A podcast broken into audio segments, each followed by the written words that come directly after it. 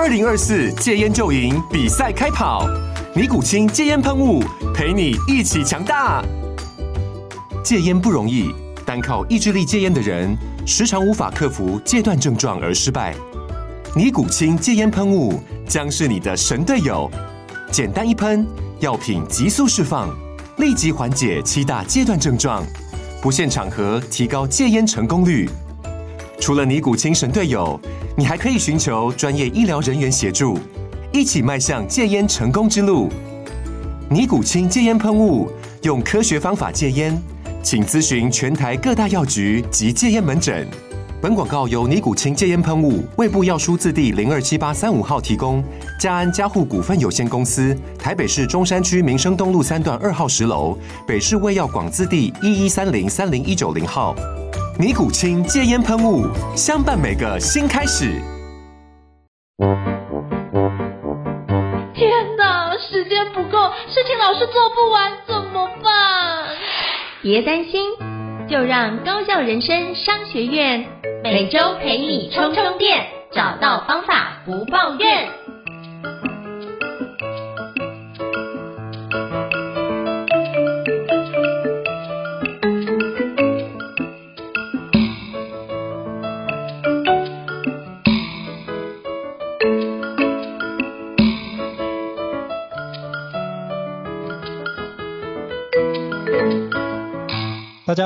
我是赵英成，欢迎大家来到高效人商学院。今天我们要讨论的是一个职人访谈的一个主题哦。那今天我想访问一位来宾，那这位来宾最近的三月份的商周有他的报道，就是这家企业的报道。这是哪一间企业呢？就是我非常非常仰慕的一间出版社，还有出版集团，叫做联经出版。那最近呢，商周有报道联经出版的一个转型突围之路哦。那我看了真的是非常津津有味，而且发觉如果能够转型成功，如果能够邀请到总经理来跟我们分享的话，我相信这一集的很多内容一定对于很多不管是中小企业、大企业在做转型的部分，可以有一些新的看见，或者一些新的想法，甚至有一些新的启发。所以，我们今天非常荣幸能透过好朋友的连结，然后邀请到联经出版的陈之玉总经理莅临我们高校人商学院来跟我们分享，就是联经出版的转型突围之路。那我们欢迎志玉总经理，志玉总经理好，应成老师，还有各位高校人生商学院的听众，大家好。好，非常感谢。志玉总经理的莅临哦，那来跟我们分享，这是一个非常难得的机会。那是不是可以先邀请自己总经理跟我们听众简单自我介绍，让大家可以多认识您一点呢？呃，大家好，我是联经的之妤啊。我在联经出版的期间，大概有六年的时间。然后我在联经之前，其实我做过十二年的电子书啊，我在 UDN 做电子书十二年。所以出版界的朋友最早认识我的时候，我是一个做电子书的人。然后在更早之前，我其实是因为我新闻系毕业的，所以我是做过六年的记者，所以我大概的生涯其实是经历过。啊、呃，这几个阶段了解，所以这是科班出身，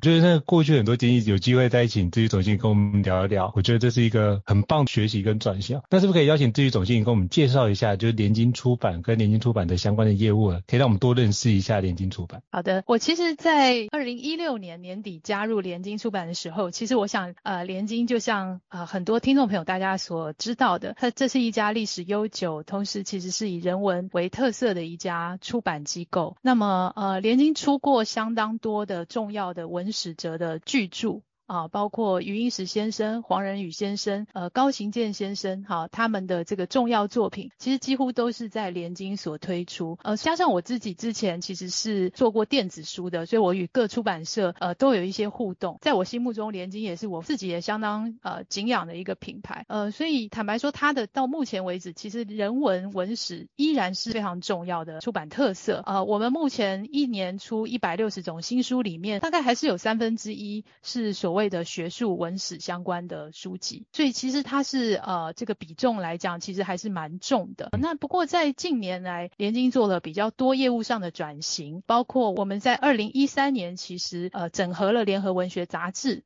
这个团队，所以其实联经现在也有发行联合文学杂志。那以及呢，我们其实做数位出版，包括电子书、有声书、线上课程，呃，其实我们都蛮积极在拓展，与很多平台呃做合作。那另外呢，其实我们在品牌上，我们除了本身联经出版之外，也深化了我们，例如像联经童书，呃，还有像我们的这个联经书房等等这样子子品牌的拓展，呃，所以出版内容的类型也变得更多元了，从人文书、学术书书这些是我们原先比较被大家所认识的，到童书也好，还有像生活类，甚至明星书哦，我们在去年做了林依晨的明星书哦，那甚至还有宗教经典等等的，所以联经现在在出版品的类型上保持了一个综合出版社的特质，那并且业务也比较多元的开展，对，哇，真的是非常多元化，所以多角化，就是从原先的书籍的出版到包含联合文学的杂志整合、数位出版、线上课程、童书书房的经营，哇，开始做更全面化的一个展开哦。那我相信这也是就是奠定的，就是联经出版转型突围的一个很好的一个基础哦。那是不是可以邀请就是治愈总经理跟我们分享一下，像您在出版产业这样的一段时间，那你可不可以跟我们分享一下出版产业目前的一个挑战跟新的机会呢？呃，是我们其实呃，我想应成老师，其实您也是一位畅销书的作家，与出版社有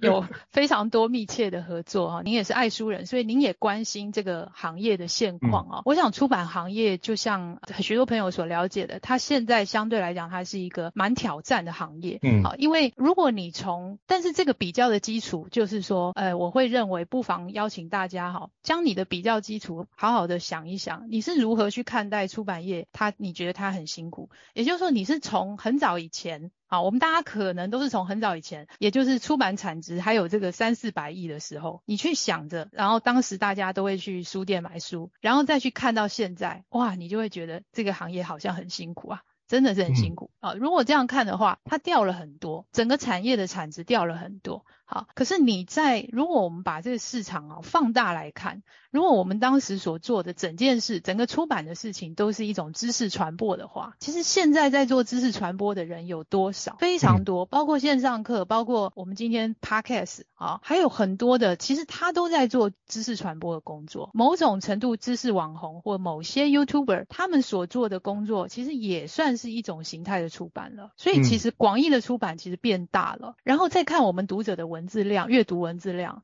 其实你一天读的文字量比你以前多太多了。可是你读的可能是 Facebook 跟 Line 这些大家的讯息，所以很庞杂。哦，所以如果我们回到这个基础原点来看，那你在看现现在的出版行业，如果我们就说狭义的出版业，也有我们这些出版社，哦，你当然会觉得哇，这个出版社真的是很辛苦。但是广义的时候，你就会发现，从业人员其实呃泛出版领域的人员都变多了，真的变多了。嗯、那我自己因为以前啊，刚刚介绍我的背景，过往我做电子书的，我做电子书的时期那十几年，正好就是。电子书完全没有任何没有什么进展呢，我觉得相对来讲就是更加艰辛的那个阶段。因为现在的电子书，你无论是 Reader 啦，或是几大平台，你都可以看到书的畅销书，它还是在那边有销量的，它占我们的营业份额其实有一定的。电子书，我认为来现在来看，其实它已经算起起来蛮多了。可是呢，早年那个时候，我从呃二零零六到二零一六这这一段一大段时间的时候，我就会。呃，我应该零五就开始了。我觉得那个真的是很孤寂的。那那种孤寂，因为我我自己经历过那一段时间，我就更会体会，就是说，当我们看一个行业的时候，我们身在其中，容易感受到它的这个冷暖。可是有时候真的要跳出来看一看，就是说你的比较基础，好，如果你的比较基础，你现在在看出版行业，你依然会觉得其实出版还是相当有希望的行业，因为你要对比某一些行业。它那个内容变现的难度不是太高了。然后，如果再对比我以前做电子书，我还是会认为现在的出版行业，你是有机会发动议题到整个社会的。而电子书呢，它相对来讲，它现在还是有相当的挑战。好，所以我自己认为是说，出版行业是的确是困难啊，但是要看我们用什么心态去面对。那回到您刚刚提到的问题，就是说现在的出版业者，呃，就是他在这个产业的挑战和他的机会来讲，因为这其实相对来讲是一个相当比较大的题目。好，嗯，那。那我觉得他的挑战很明确的，就是阅读行为的改变及分散。好，也就是说你你不读书，我们很多说，哎，有些人不爱读书，一整年读不到一两本。好，可是实际上来讲，就是他读书这个行为，如果原本没有成为他的习惯的话呢，其实你现在要他养成这个习惯，你就得要靠特定的议题书，好，或是他喜欢的主题去吸引他了。这个挑战当然是相对大的，也就是如果我们把终端载体 focus 在纸书。这样子的领域的话，你会感觉到这个辛苦。例如手刷，你要多少册？好，一一直往下掉。好，这个坦白讲，就是遇到这个情况，就常常手刷的册数就已经很很很难了。好，就是相对来讲是很辛苦了。好，呃，有一些出版社大大家都有普遍的感受，有一些书可能根本卖不到一刷。好，会有这个情况。好，就是它再刷的难度变得高了。可是如果你做到畅销书，它破万册的速度有时候比想象中又更快。所以这个是一个现在我们发现，就是说你要说它是挑战，要说是机会，一体两面它都可以算是。好，所以我想人们。可阅读跟。呃，分散的时间影响了这个呃，然后多媒体的资讯，好，通路媒体的零碎化，啊，这些都导致了出版业现在的挑战。对，嗯，我非常感谢这一总经理如此精辟的跟我们分享，从知识传播的狭义到广义的定义哦。那再就是我们怎么看这放大阅读的一个载体不一样，阅读的方式不一样，我就想到《双城记》那一句话，就这是一个最坏的时代，是一个最好的时代，就是对对，你可以从这里面你会发现，哎，这几年非常畅销书的一本叫《原子习惯》嘛，那一本书也是近十年来最畅销的书，那也成长的速度非常快。所以就像您刚刚提到，就是如果真的是很好的书，它传播速度反而会更加的加倍的翻倍的加速。那其他的部分可能就是在分众，那就反过来是思考是，那我们如何在这分众市场之间可以找到一个不同的 TA 中间有一个那个 linkage，就是把它的连接可以打通，或者是彼此的共鸣感能够打通。如果能够打通那个共鸣感的话，其实你这本书就会有很多刷的可能性，甚至造成一个现象级的一个书籍出现。比如说像最近我就很喜欢的一本书，就是那个做工的人，最近也要拍成电影的嘛，电影也要上映的，所以我就觉得这些部分就是从一本著作，好的著作，转换变成电视剧、舞台剧，甚至是电影的，我觉得是一个很好的一个范例。就刚好呼应你刚刚所讲的刚刚的内容。对，我也觉得，的确是我们我们自己做书的推广有非常强烈的感受。呃，我们当然讲的有点夸张了哈，就是说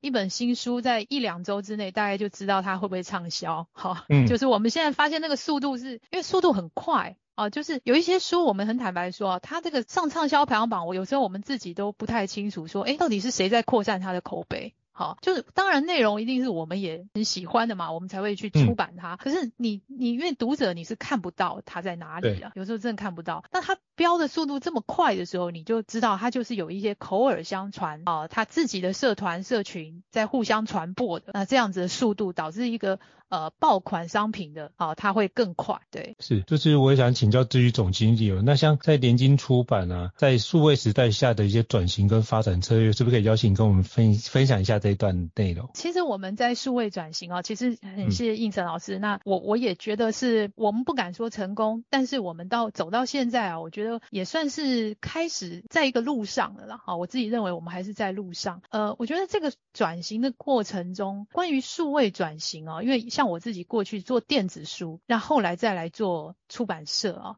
那这样的一个背景，呃。一定是对我在转型的时候，就在推动转型的时候，很多思考方式，我想，我想这个真的是不太一样了，嗯，是是真的有影响的啊。所以呃，有的时候我们在看这个数位转型，其实有时候得看这个公司或这个团队，他那个主事者，好，他主事者，他他过往的背景，有时候真的影响这件事情相当的大。好，嗯，像我一开始来的时候呢，我记得。印象很清楚，就是说当时联经呢，因为其实我们也并没有一个真正数位的部门，好，我们有数位出版的 team，但是主要还是做 content 为主，好，我们没有技术 IT 的人才，好，那技术 IT 人才，坦白说，并不是你 offer 直缺，他就会到出版社上班的啊，因为出版社对他来讲，有时候他也会考虑他的发展性，所以呃，这就会回到主事者自己的思考，就是说，如果我要推动所谓的数位转型，我的目的到底是什么呢？啊，我的目的是什么呢？那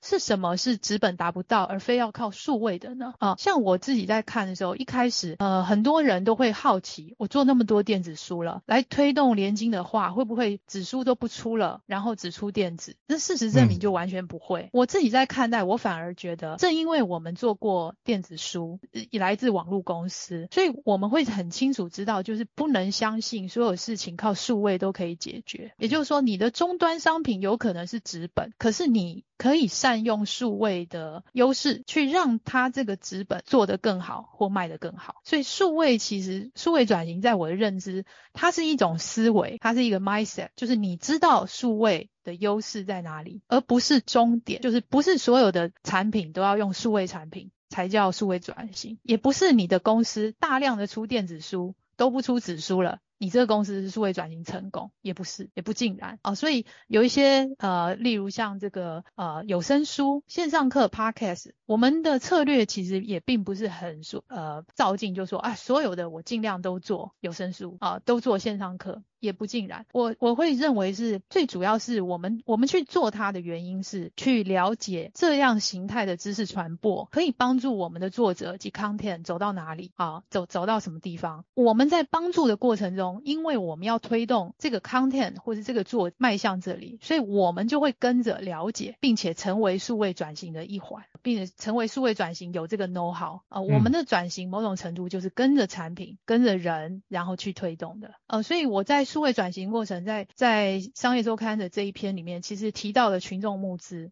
它的确就是我们用上的一种策略。当我们的 IT 人员其实不不足的时候，而我其实又很希望数位的销售可以有数位行销的这个好的结果，我就去结合了群众募资，把这个声量做大，把这个行销用数位的方法，还有数据的方式去。想办法解决过程中，很多我们联经的同事毕竟是传统出版出身，他们毕竟是不了解数位，所以我其实是很有意的去促进大家的合作，然后让我们的合作同仁像种子部队一样去认识群众集资和他们的 know how，然后借由因为你认识，你就知道哦，原来有些事是可以这样做的。那让我的同事虽然他们原本都是做纸书的行销，但他们就逐步的对数位不陌生。啊，愿意靠近他，好，然后我我发现，当人的思维他慢慢去接受了啊，包括看到群众集资有好的成果，就带动信心，他慢慢的一步一步的，他就对数位不抗拒，愿意拥抱它，然后也不会说啊害怕，然后就不敢。哦，现在大家常常是很积极的想做数位，想用数位的方法，可是他要找合作团队，找资源。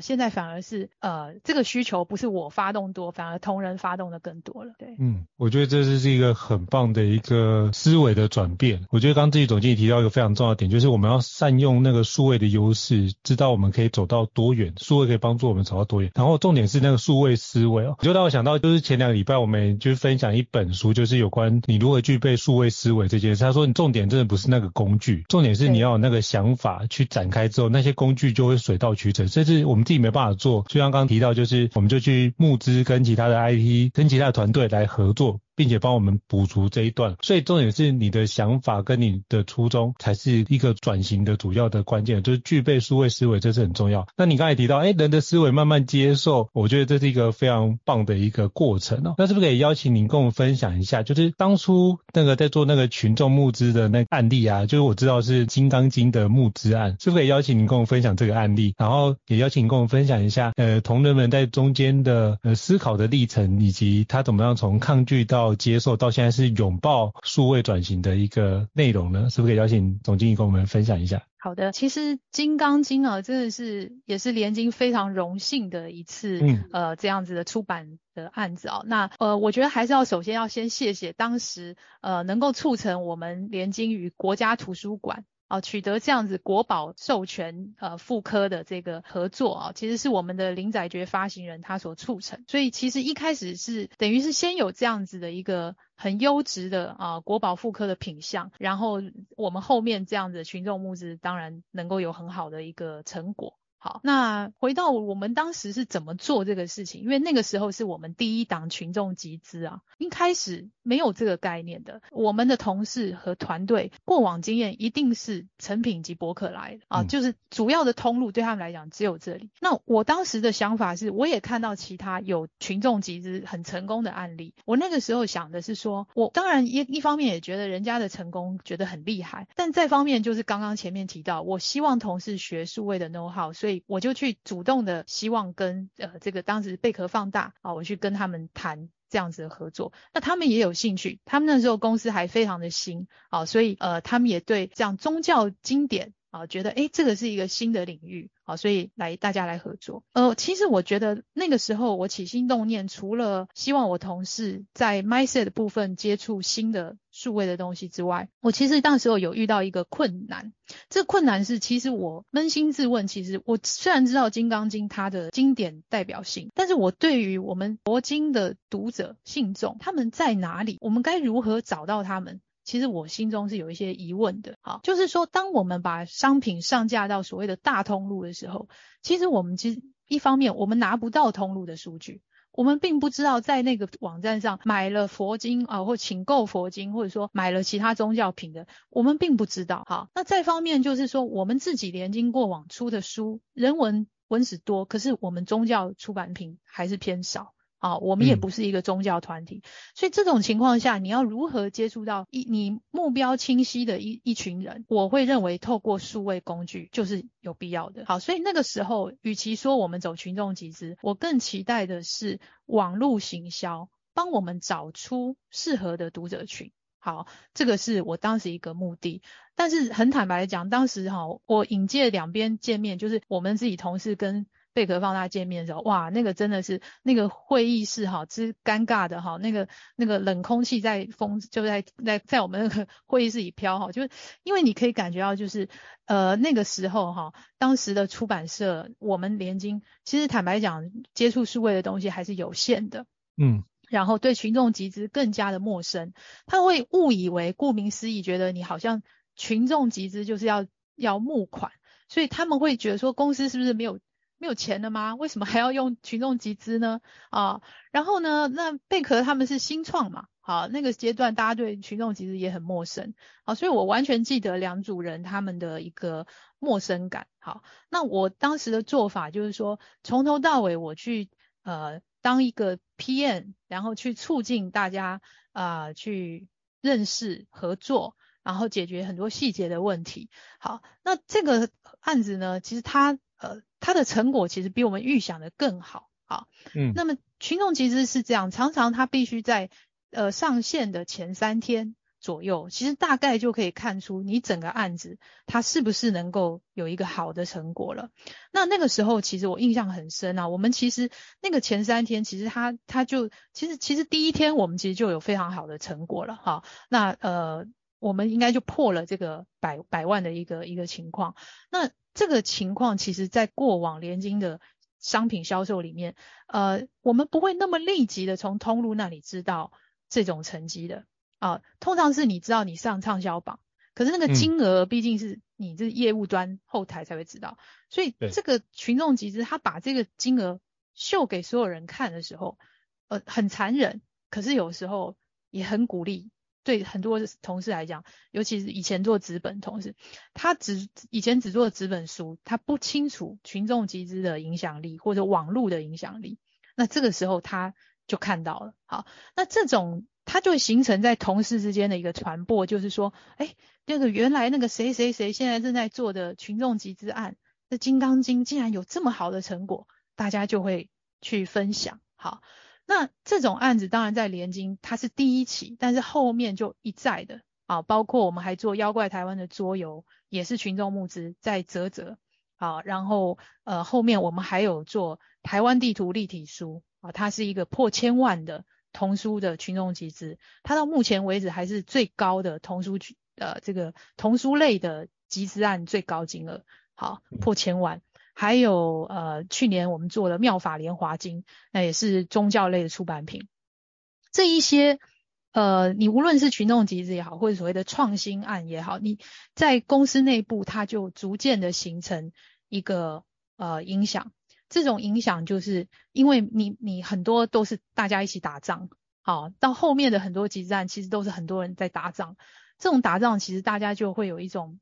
呃，你要说团结起来，然后想要去攻攻下一个地方啊，呃，开始有那样子的战斗的心情。可是呃，也很坦白说，过程中我们有很多失败的经验啊，呃。其实我们有过，我们群众起战大概七七件，好，可是我们大概也有。嗯两三件，其实它的成果其实是完全不如，就是比大家想象中的弱很多。好，可是还是很辛苦的案子。好，所以然后你也会发生，就是说，呃，我有些集资案其实它酝酿时间太长，啊，然后或者我们不一定走集资，我们是其他的创新目标，可是大家就会觉得，哎呀，我们急着想要再打一仗，好，而且要打胜仗，好，团队开始有这样子的一个现况，好，所以，呃。我我只能说，我觉得当时的金刚经案子对我们来讲，它是一个美好的起点啊、透过那样的起点，我们逐渐的在团队里形成一种扩散的效应。那我我很很感恩，因为这个都是我们的同事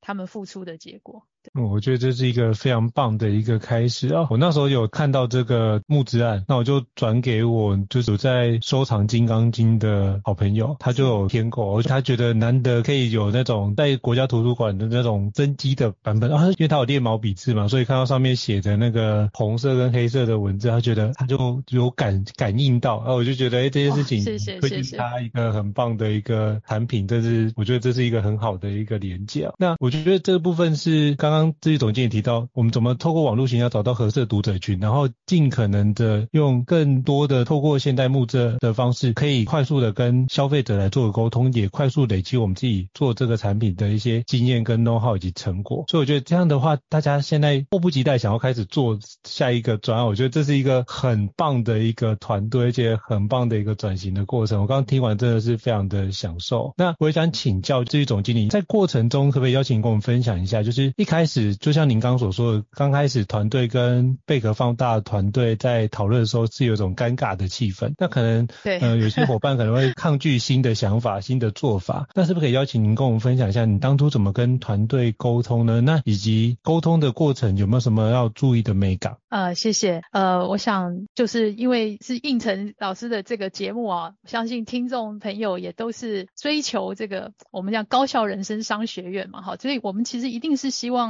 呃，能够直面问题，然后去寻求真正怎么去解决、嗯、解决它嘛。我觉得应成老师的问题里面这一题啊，其实就是一个呃最重要，也坦白说是我觉得最影响最大的一个问题。这问题其实就是在于团队的沟通及改变。嗯、我其实，在某些呃演讲的场合里面，其实会聊到。这个细节啊，这细节其实就是说，首先一定要去，我们必须去很严肃、很诚实的面对我们的团队。这个团队到底主事者是谁？这个主事者他有没有足够的权限去拍板关于数位转型的很多案子，跟很多的组织及人事？也就是转型过程一定是面对组织及人事。好，组织及人事如果他没有权力去调整，或者没有办法，没有大大张旗鼓，呃，这个魄力愿意去调整他的团队的话，那么我们说的再美好，都是很多都是实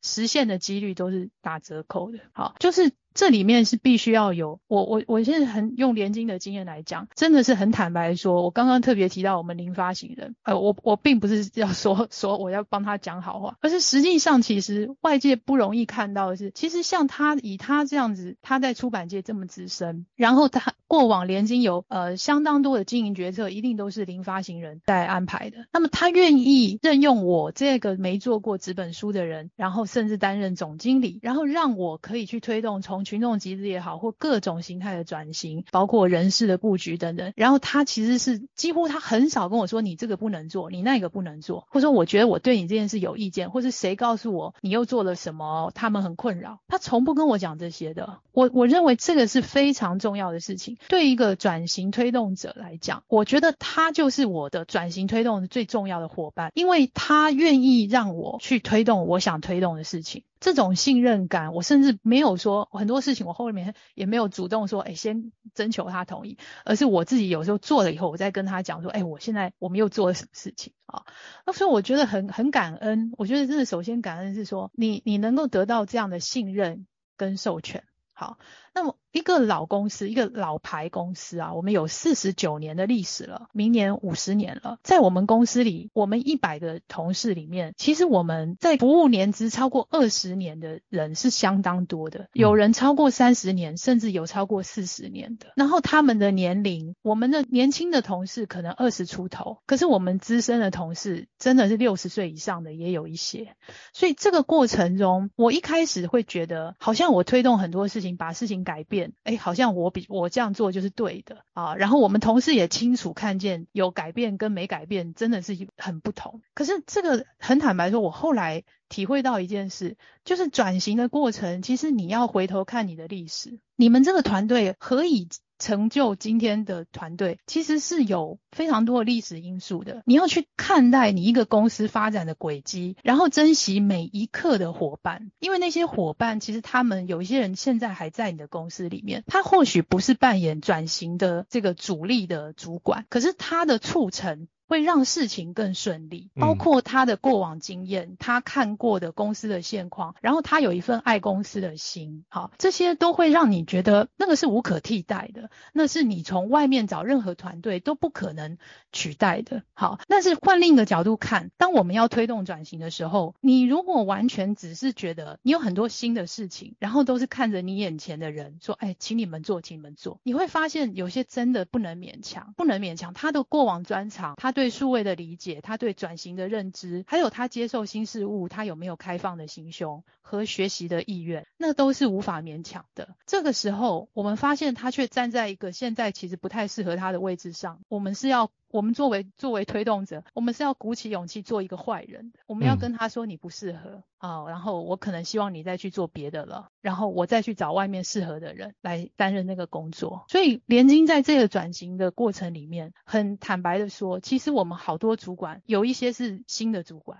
呃，有一些是内部做过任务调整的主管，都是都是这样子。就是这过程里，你会发现，因为你要推动新事情，呃，有的时候你如果只想当好人，就不要做转型。呃，你你我们得要冷静的看待，我们现在做这不是符合我个人陈总的意志。不是满足我个人为了推动的一个目标，而是如果我们是一艘大船，那么我只是这个阶段扮演船长的一个任务。那么客观来看，这个船它需要怎么样开得更好、更稳健，我们是得做出这个判断。我认为我自己的角色就是一个经理人。我觉得我在做的是，因为毕竟联经出版，我不是这个老板，也不是出资方，好，所以其实我觉得扮演一个经理人，你更加是可以有时抽离、客观一点。去看待这件事情，但当然过程中你得承担。有一些同事因为你的决策，他失去了他原先的职务，或者说他原先的某种权利啊，那他因此对你有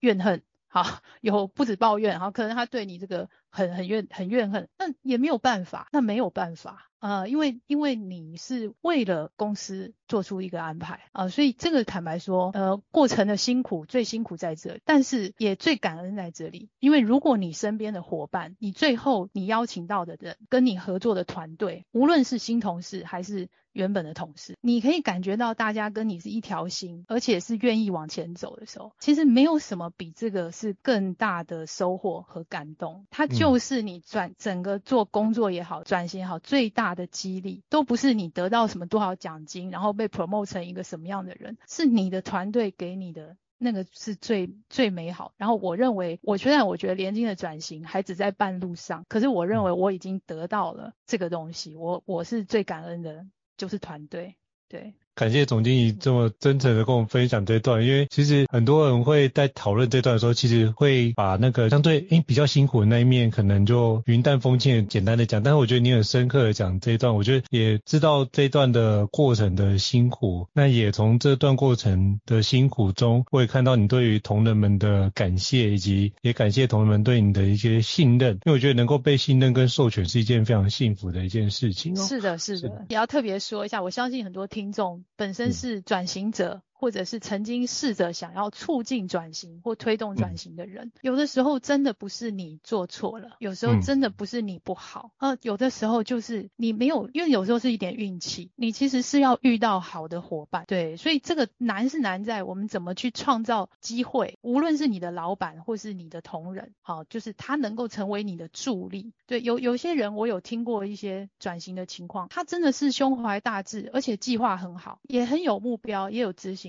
问题在于他上司就是阻挡了某些事的发生，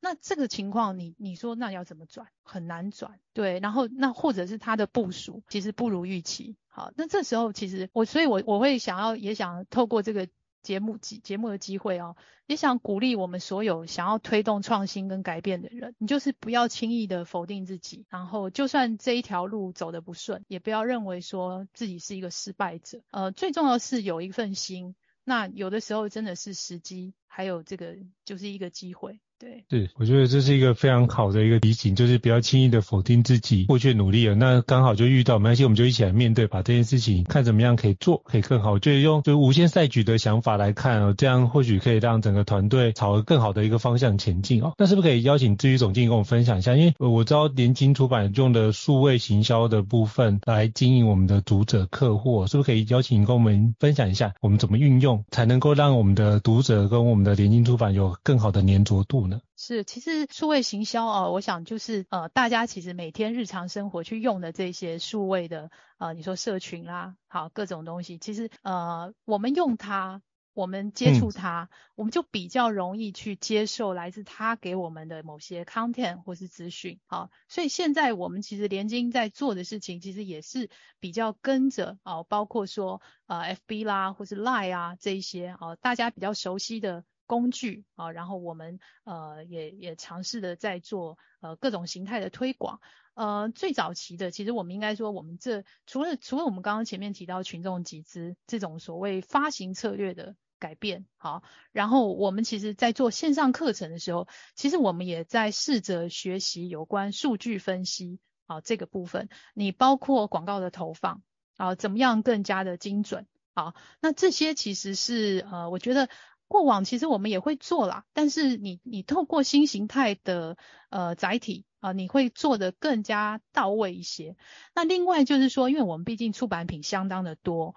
然后这个类型又这么多元，嗯、所以数位行销的好处在于我们是不是能找到适合的人，用适合的工具来做。所以我们很早其实就开始在做这个所谓的呃自己的通路，也就是我们做网络的销售。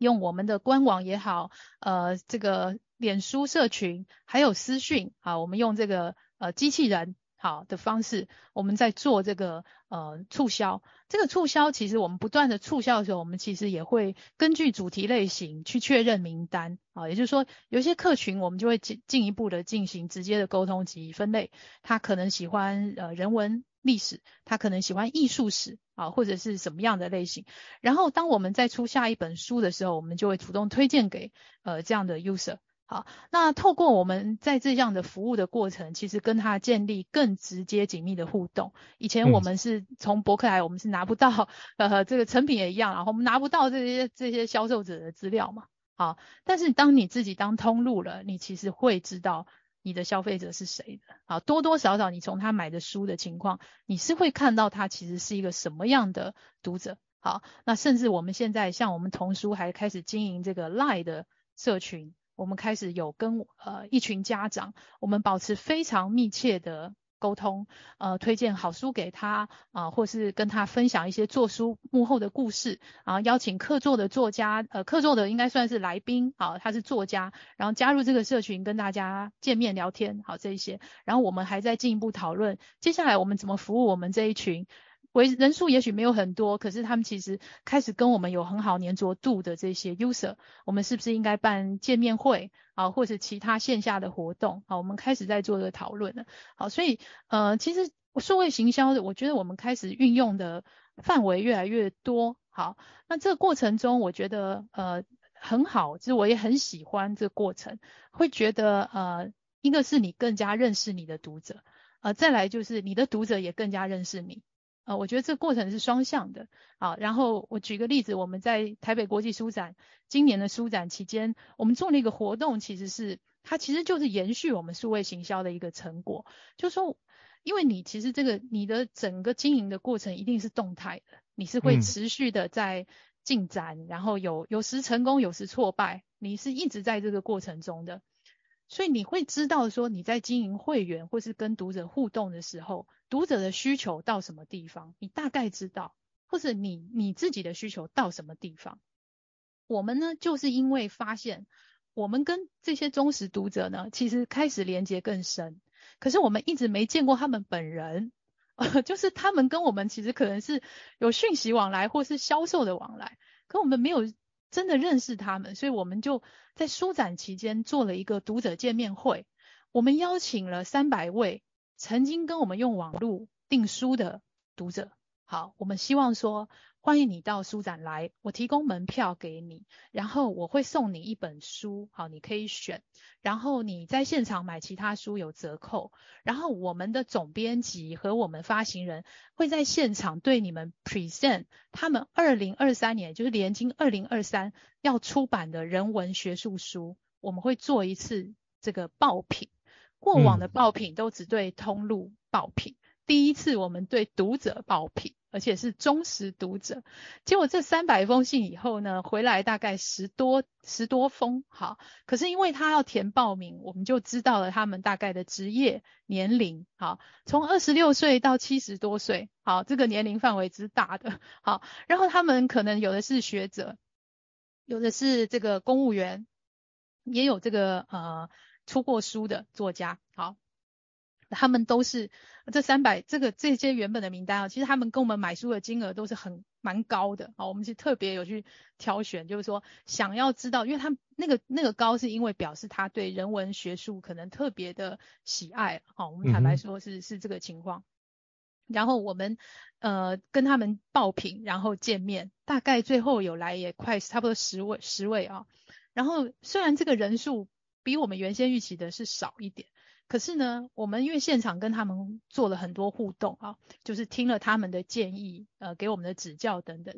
然后对我们来讲，虽然是一个尝试，可是我们的团队其实都非常喜欢这一次的活动。啊、呃，有的时候你其实数位行销，它最终它不见得是销售这个结果，它不只是销售量。你透过数位行销，然后你可以呃，你可以更了解。你应该接下来做些什么事情啊？然后甚至这一次是实体见面啊，其但但我在我看来，它仍然是数位行销的一个成果。好，所以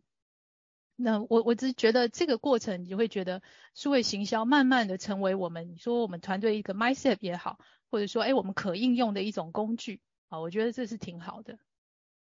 嗯，这这是一个很美的故事，就是从这样的一个案例来看，就是透过数学形象，我们更加了解我们的客户，然后可以跟他对话。我觉得那个对话可以让我们重新去思考，哦，上次有某某的读者提到这件事情，我们可不可以下次把这样的一个环节给做一些调整？我发觉当有这样的调整之后，其实那个读者就会更加的。忠诚，我觉得这个部分就是从这个角度来展开这件非常棒的事哦。这一总经理讲的刚好让我联想到之前我有机会去听那个星光三月的数位行销部的，我忘记是部长还是处长，他还分享就是他们做用 App 的疫情的环节去如何让他的业绩能够维持的还不错的状态。他们就是用 Line 的方式把那个。本来到门店做或到柜位去做销售的那些 A 级客户，把它重新整合，然后透过发送讯息来跟他做分享，然后直接在 LINE 上面成交结单哦。所以他们的业绩到去年来说，甚至是逆势成长到一个历史的新高的状态。所以我想说，您刚刚的分享也让我回想到我之前听到的这段内容，这样子。是是，有对，这就是机会啊、哦。有的时候你是挑战也是机会，嗯、常常是一体两面的。对，然后如果是以前啊，我我我在想，如果说图书出版哦，不是说诶挑战这么大的话，其实我觉得有些方法我们或许也就习以为常，不见得会去想办法、嗯、呃求新求变到什么程度诶。对，对，所以有时候我看到我们自己现在同事们绞尽脑汁，好，然后再做一些事情。我其实会觉得说也很很很非常开心，就是你在这个挑战很大的阶段，哦，你反而诞生诞生出前所未有的创意。这个是我觉得，就像你刚刚前面提到。呃，这个最后最坏的时代，也可能是最好的时代。是，非常谢谢志宇总经理。那我想请教志宇总经理，就是那我们在联经出版除了这几个改变之外，我们还做了哪些改变来启动那个转型的飞轮呢？是不是可以邀请跟我们分享一下？呃，好的，我们其实刚刚前面提到，从组织人事，然后发行策略也开始走有新的策略啊，包括群众集资也好，或是自有通路也好。呃，以及就是我们在品牌策略上啊，除了我们的人文历史，其实人文历史我们还是深耕的哈，尽可能深耕。但是同时我们也发展童书以及这个联合文学杂志，好，这都是我们呃还包括书店，好像我们书店也做了改装，好等等，这些都是呃有意识的去推动所谓子品牌。啊，不断的在建立。那这里面其中一个呃重点是联合文学杂志。呃，联合文学杂志呢，它其实当然它也是历史悠久的媒体。好，对。那么其实在它在加入联经的时候呢，其实就启动了一个呃所谓的把它朝向文学生活风格这样子一个转型路线。啊，所以包括它大开本全彩的这样子的印刷，在文学媒体来讲也是比较特别的。那么这几年来，联合文学它的转型，它是怎么样去做的呢？呃，我觉得他们这个我是以总编辑王聪威的团。这他带团队啊，我觉得他是一个非常独特的一位呃总编辑啊，我觉得是一个呃也是他也是作家嘛啊，那所以他我我也是加入联经以后跟他才有比较多的认识及合作。那我真的是感感觉到就是说，聪威及他的伙伴呢，他们不只是一群热爱文学啊，然后懂内容的人，那最重要的是我觉得他们是一群创意的企划人，他们原先的舞台是他们的杂志。但是呢，其他们的创意是有机会放到其他的类别的，好，放到其他的产品的。所以我们一开始呢，是让联合文学杂志去推动做这个自己的商品。我们做过呃这个日历，呃磁力师月历，然后还做群众集资。呃，透过群众集资，联合文学团队诶也更加了解数位行销的魅力。好，那么。这个时候，联合文学杂志也在想着接下来还可以怎么转型。那么我们当时就做了一件事情，我们主动联络了这个台湾生勇这家呃知名的食品品牌啊，我们跟他们讨论，主动提出希望跟他们联名商品。好，那当然是因为我们前面看到森永做了很多的联名，好，就是他们做了呃双麒麟啊，或者是汤圆啊各种联名，那我们觉得很有趣。然后联联经在想这件事的时候，也觉得我们是不是可以让联名或者说这种创意企划也变成我们的一种产品方案，所以我们主动跟森永接洽。那么在过程中也非常幸运，就是台湾森永它是一家积极创新的公司，所以。哎，我们大家也合作到目前为止，其实也都合作很好。我们总共已经合作两次的这个商品联名，好，嗯，推出这个文学牛奶糖。好，那除了台湾森永之外，联合文学杂志它又进一步了，它还跟这个像 Seven Eleven 的 City Prima 咖啡，啊，也做过杯套的这个设计联名。那同时也做了小美冰淇淋的联名商品。好，那接下来其实还有其他。那这过程呢，就是对于一个杂志媒体能够有呃，除了你的内容广告之外，你还可以做联名啊，这其实是以前比较难想象的。但是在这样过程中，我觉得不仅是联文团队因此更加的创新啊，同时他们的转型呢有。也促进了联经的同事，就是知道说啊，我们公司连这个呃牛奶糖都可以去转了哈，就是既然转一转，从原本哎不只做什么电子书线上课，现在还有做牛奶糖啊，我们还做桌游啊，跟别人合作做桌游。那现在到牛奶糖的时候，大家就知道我们的转型是完整的。好，那时候我印象很深，嗯、就是我们的同事就有人在讲说，哇，当我们公司连牛奶糖都可以去做的时候，就跟人家合作，他们就知道说，哇，这个。我们没有框架，好，我们在这件事上的转型其实是呃相对来讲没有没有设定一些框架的，呃，我觉得这是对我们团队很好的事情。我觉得这真的很棒，就是连牛奶糖都可以做，还有什么东西不能做的呢？所以当这样的一个框架界限被打破之后，想法就会出现。而且是新的想法就会出现。因为包括我自己在做脑力激荡的教学的时候，也会跟伙伴讲到一件事，叫做不合理、不合法也都可以想。那为什么是这样？因为原先的框架会限制我们的想象能力，那你就把这个框架打破之后，你就发觉你就很多的自在的空间都可以去帮助你想象。而且我觉得刚刚总经理提到一件，我觉得很重要，就是联合文学的杂志的团队做了，那我们就有一种彼此之间有一种相互刺激。然后可以彼此求进步的一个状态。哎，你做这个，那我可不可以做另外东西？也可以做一些不一样的事情，然后做一些市面上没有的产品或服务。那做出来之后，哎，彼此都会是一种欣赏的眼光去看待。我觉得这样的。是一个非常正面的一个竞争的方式哦，我觉得你在这部分的一个跟伙伴的一个不管是竞合关系，我觉得能拿捏的恰到好处。呃，没有，谢谢我，我是很幸运啦，因为我觉得我同事他们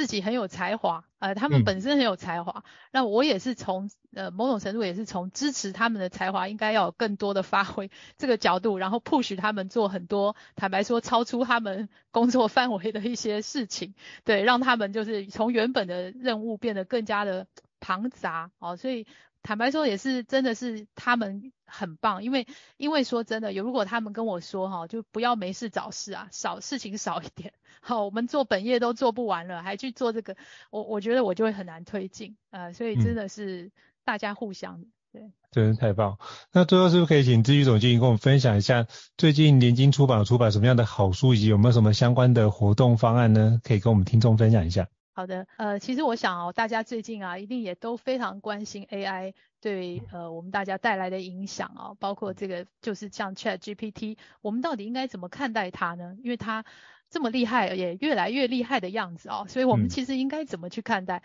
嗯、呃，联经在呃不久前，我们其实出了一本新书，叫《AI 世代与我们的未来》哦，人工智慧如何改变世生活，甚至是世界。那这一本书呢，它的一个特色啊，它的作者群啊，其实是呃蛮重量级的啊，这个呃产产官学界的代表哈。那他们是分别是美国前国务卿基辛吉、Google 前执行长施密特和 MIT。首任计算学院的院长，呃，哈腾洛赫啊，他们三位呢，其实在一个呃机会里面，他们深度对话关于 AI，然后将这样子的对话内容呢，其实集结成了这样的一本书啊。那这本书里，我觉得呃比较特很很重要的就是说，其实关于呃 AI 呢，我们在看待它的发展啊的时候，我们人的心态是如何？我我觉得是这本书的很大的重点哦，呃，就是说你其实与其说我们，但我们当然关心它在技术面，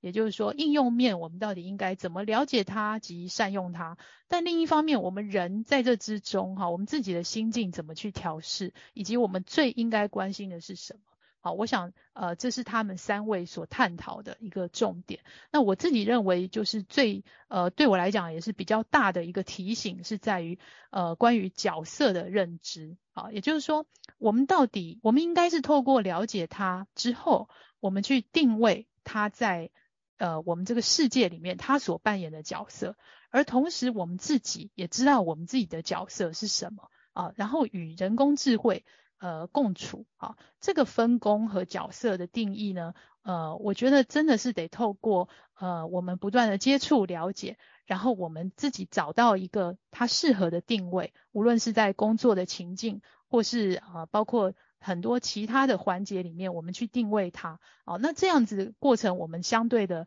也不会觉得呃我们是要被取代的，嗯、感到慌张的啊、那或者又过度放大了他的能力。好，我想这是这本书想要跟大家去探讨的。嗯。这本书也目前在看第二次，然后我真的觉得收获也很多，因为包含我觉得里面有几个章节对我来说是很很棒的一个补充，比如说它第二章我们如何落在现在的处境，其实包含从最早期的那科技的演变，如何产生的后续的不管是工业革命或者是文艺复兴，哎，他就把一系列的脉络去了解，我觉得这件事情就可以让我们更加的去了解这个事情的来龙去脉，或者在一个新的技术的变革的一个的过去跟未来，像我之前就。记得一句话叫做“面对恐惧才能真正拥抱勇敢”，所以你就基本上，如果你只是恐惧 AI，那对你来说是无济于事。但如果你能够真正的是好好的了解 AI 的过去、现在、未来，甚至它的一个底层的演算法，那你接触的时候才发觉，哎、其实它其实也没有那么的可怕。那当然大家很恐惧，比如说所谓的 AGI 的到来，通用的人工智慧的到来，那这件事情怎么去？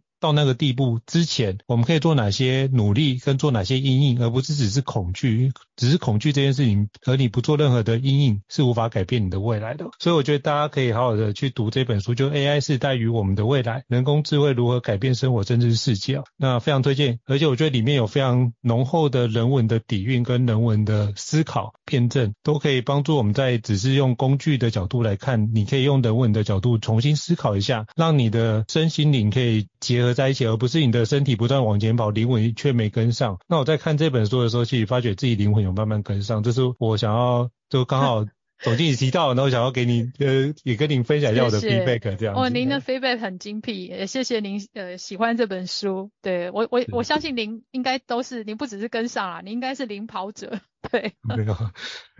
对，我也是在学习当中。嘿，好，非常感谢志宇总经理今天跟我们这么精彩的一个分享哦。那如果各位听众觉得高效人商学院不错的话，也欢迎在 Apple Podcast 平台上面给我们五星按赞哦。你的支持也是对我们来说是一个很大的一个鼓励。那如果你有想要了解的相关内容或者想听的新书，也欢迎可以 email 给我们，那我们知道，那我们可以陆续安排相关的书籍跟相关的像志宇总经理这样的一个专家来跟各位做分享哦。那再次感谢这一总经理的莅临，来让我们就是高校人生商学院蓬荜生辉哦，感谢您，谢谢，下次见，谢谢，谢谢大家，谢谢，好，拜拜，拜拜。高校人生商学院，掌握人生选择权。